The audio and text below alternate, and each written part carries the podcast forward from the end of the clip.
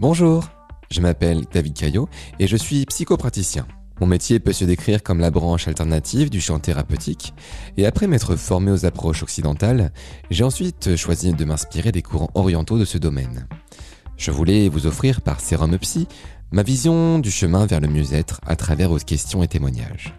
Ensemble, nous aborderons les sujets qui vous sont chers, les difficultés récurrentes parfois ancrées dans votre quotidien, et je vous aiderai à les appréhender par des conseils et la description d'une vision différente. Une semaine après chaque épisode, un podcast méditatif vous sera proposé pour le thème précédent. Merci d'être là, à l'écoute, et n'oubliez pas, restez curieux de vous-même. Très heureux de vous retrouver pour ce nouvel épisode qui présente un autre format.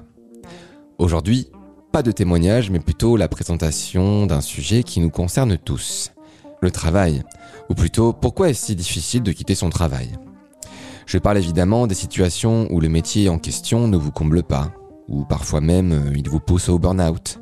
Peut-être trouvez-vous l'intitulé du thème un peu simpliste, avec l'idée qu'il est assez facile de dire pourquoi il est difficile de demander à quelqu'un de renoncer à son travail et donc à son salaire. Mais vous verrez qu'il y a certaines subtilités qui forment des mécanismes généraux, un conditionnement systémique.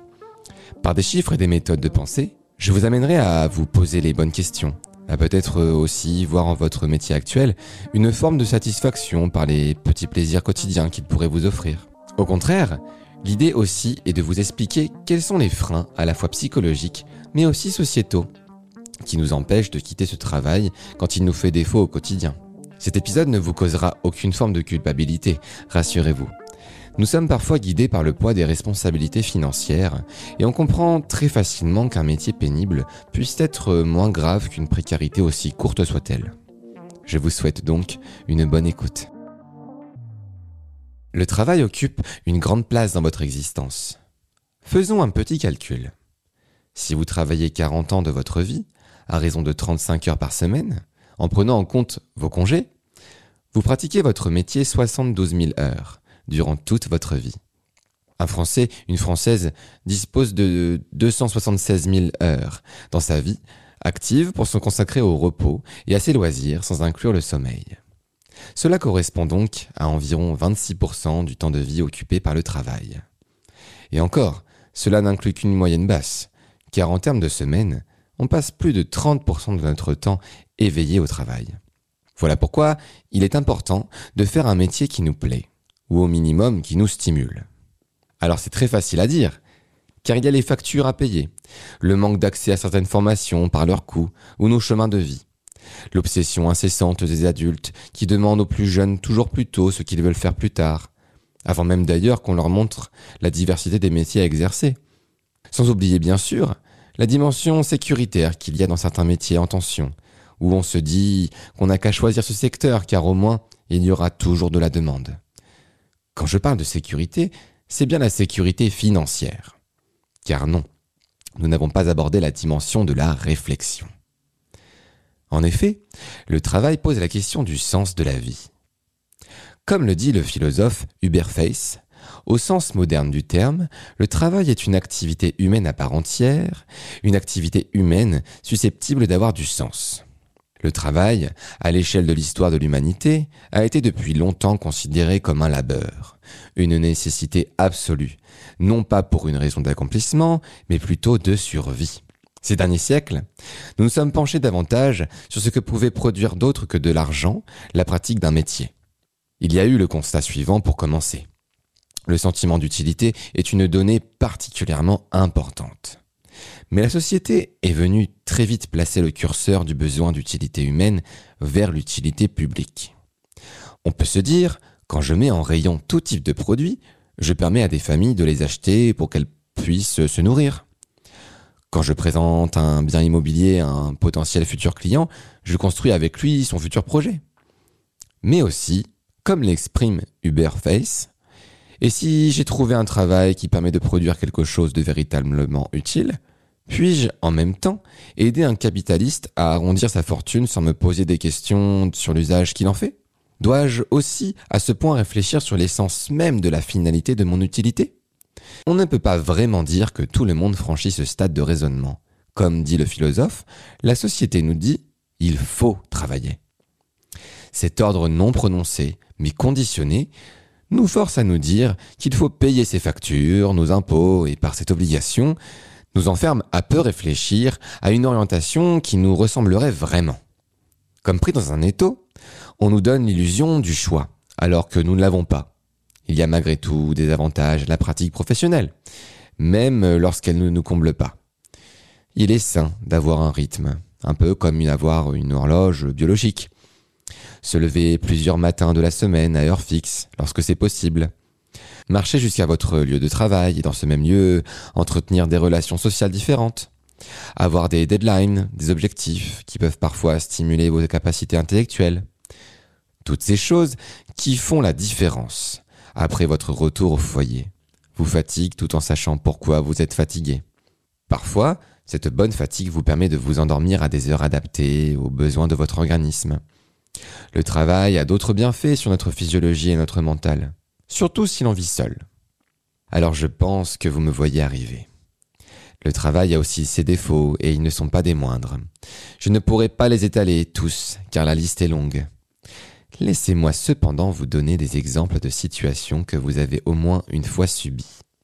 Le corps est mis à l'épreuve surtout pour les métiers manuels et ceux comprenant des gestes répétitifs. Les codes sociaux ne sont pas les mêmes. Il y a une forte pression hiérarchique, ou même convenue par l'idée que le travail serait peut-être moins agréable après avoir dit ce que vous pensez à vos collègues. Certains métiers sont peu stimulants intellectuellement, peu valorisants, valorisés ou alors mal payés, sans perspective d'évolution.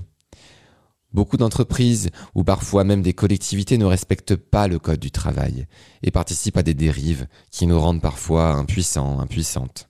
Bref, toutes ces choses qui peuvent faire comprendre qu'il y a parfois un ras-le-bol. Il y a un concept qui tend à comprendre pourquoi dans certaines situations l'on se sent si mal au travail. On l'appelle la dissonance éthique, ou plutôt cognitive.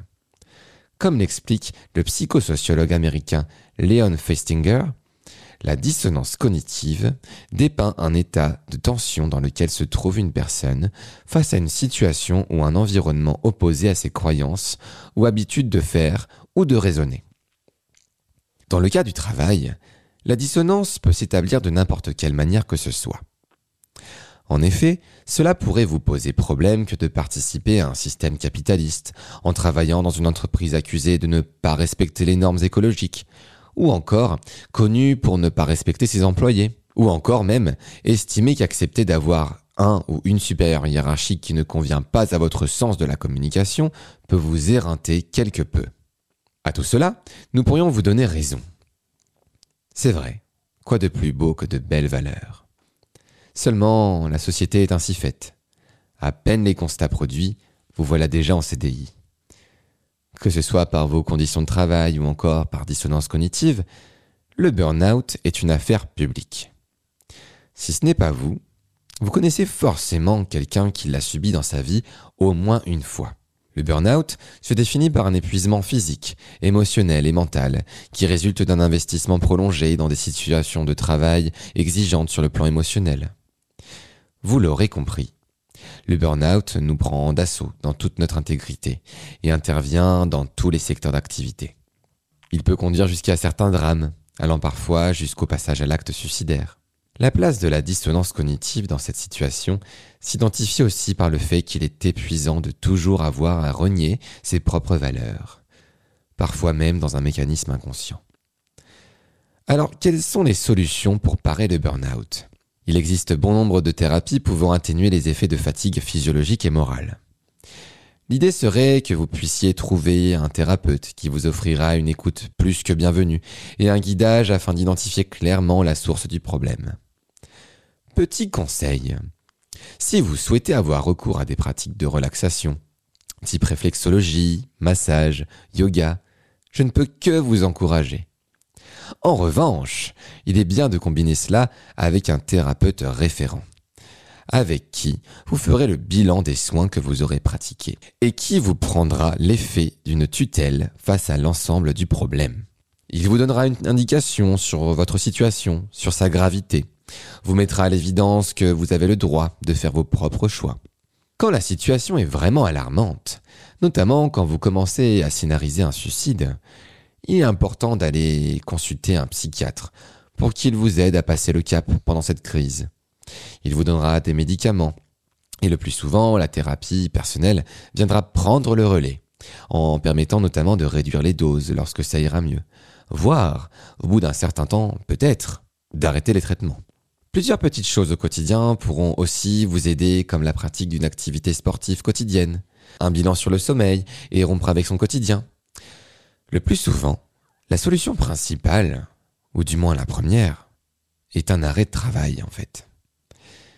Grâce à cela, vous pourrez mieux réfléchir, prendre du recul sur la situation et justement user de votre temps pour exercer les conseils que je vous ai donnés. Pour conclure, je vous propose une autre vision de la situation. Que ce soit dans le cas d'un burn-out ou simplement d'une situation professionnelle problématique, la cause principale est la question du renfermement, de la fatalité face à ce qui serait immuable. Parfois dans le travail, le problème c'est le travail en lui-même. Comment pourrions-nous tolérer quelque chose qui nous a poussé si fort au congé maladie si ce même élément est toujours présent à notre retour? Alors oui, les médicaments, les thérapies, les soins vous auront peut-être renforcé. Vous aurez gagné en résilience face à cet élément, qu'il soit relationnel ou éthiquement dissonant. Mais souhaitez-vous vraiment faire ce travail toute votre vie? Comme si vous aviez décidé de simplement garder la tête hors de l'eau? Voici un petit questionnaire que vous pourriez remplir afin de faire le bilan de la situation. Première question, le travail que je fais est-il à minima en résonance avec mes valeurs? Deuxième question. Est-ce que j'estime qu'il y a une réciprocité entre mon engagement et ce qu'il me retourne En termes de revenus, mais aussi d'expérience humaine? Troisième question. Quel sacrifice me force-t-il à faire et me permet-il d'être suffisamment présent auprès de ma famille, de mes amis? Quatrième question. Quelle serait ma situation si je décidais de proposer une rupture conventionnelle? Est-ce jouable simplement aussi pour mes supérieurs? Cinquième question et dernière. Si la rupture conventionnelle n'est pas jouable, quelles sont les offres de travail dans ma ville? Malheureusement, depuis plusieurs mois, un abandon de poste ne permet plus d'accéder au chômage. Il s'agissait pour bien des personnes d'avoir une dernière alternative pour finalement souffler un peu et d'entreprendre un bilan de leur situation professionnelle et peut-être de trouver d'autres opportunités. Quoi qu'il en soit, le but de ce questionnaire est de vous faire prendre conscience des choix que vous avez et des possibilités autour de vous. Il est possible qu'ils ne vous permettent pas d'accéder aux réponses que vous auriez aimées, mais ils vous ouvrent malgré tout à la réflexion. On dit souvent le travail c'est la santé. Après tous ces constats, nous aurions de quoi appliquer la nuance. Le travail, c'est la santé, quand il nous aide à y trouver un sens et qu'il reste valorisant. Lorsqu'il ne détruit pas notre corps et ne nous expose pas, évidemment, à de graves conflits relationnels. Allez, courage. La société et les changements de législation tendent à renforcer toujours plus l'étau dans lequel nous nous trouvons. Mais vous finirez un jour par identifier cette petite voie de sortie, ces opportunités discrètes qui se dressent doucement sur votre chemin. Si j'ai un dernier conseil à vous donner, offrez-vous le droit à ne pas être à la hauteur. Je parle en règle générale. Certains métiers nous enferment dans une dynamique concurrentielle, ultra dynamique, de rentabilité. Il n'y a pas de bienveillance envers soi dans un système pareil. L'être humain a des failles, et elles doivent exister pour qu'il évolue. Et si en tant qu'employeur, vous demandez à vos salariés une certaine perfection, posez-vous les bonnes questions. Merci de m'avoir écouté. J'espère que ce podcast vous aura plu. N'hésitez pas à me laisser un message sur mon Instagram serumupsy tout attaché pour me dire ce que vous en avez pensé. Restez également attentifs je publie régulièrement des appels à témoignages et sondages à sujet. À bientôt et prenez soin de vous.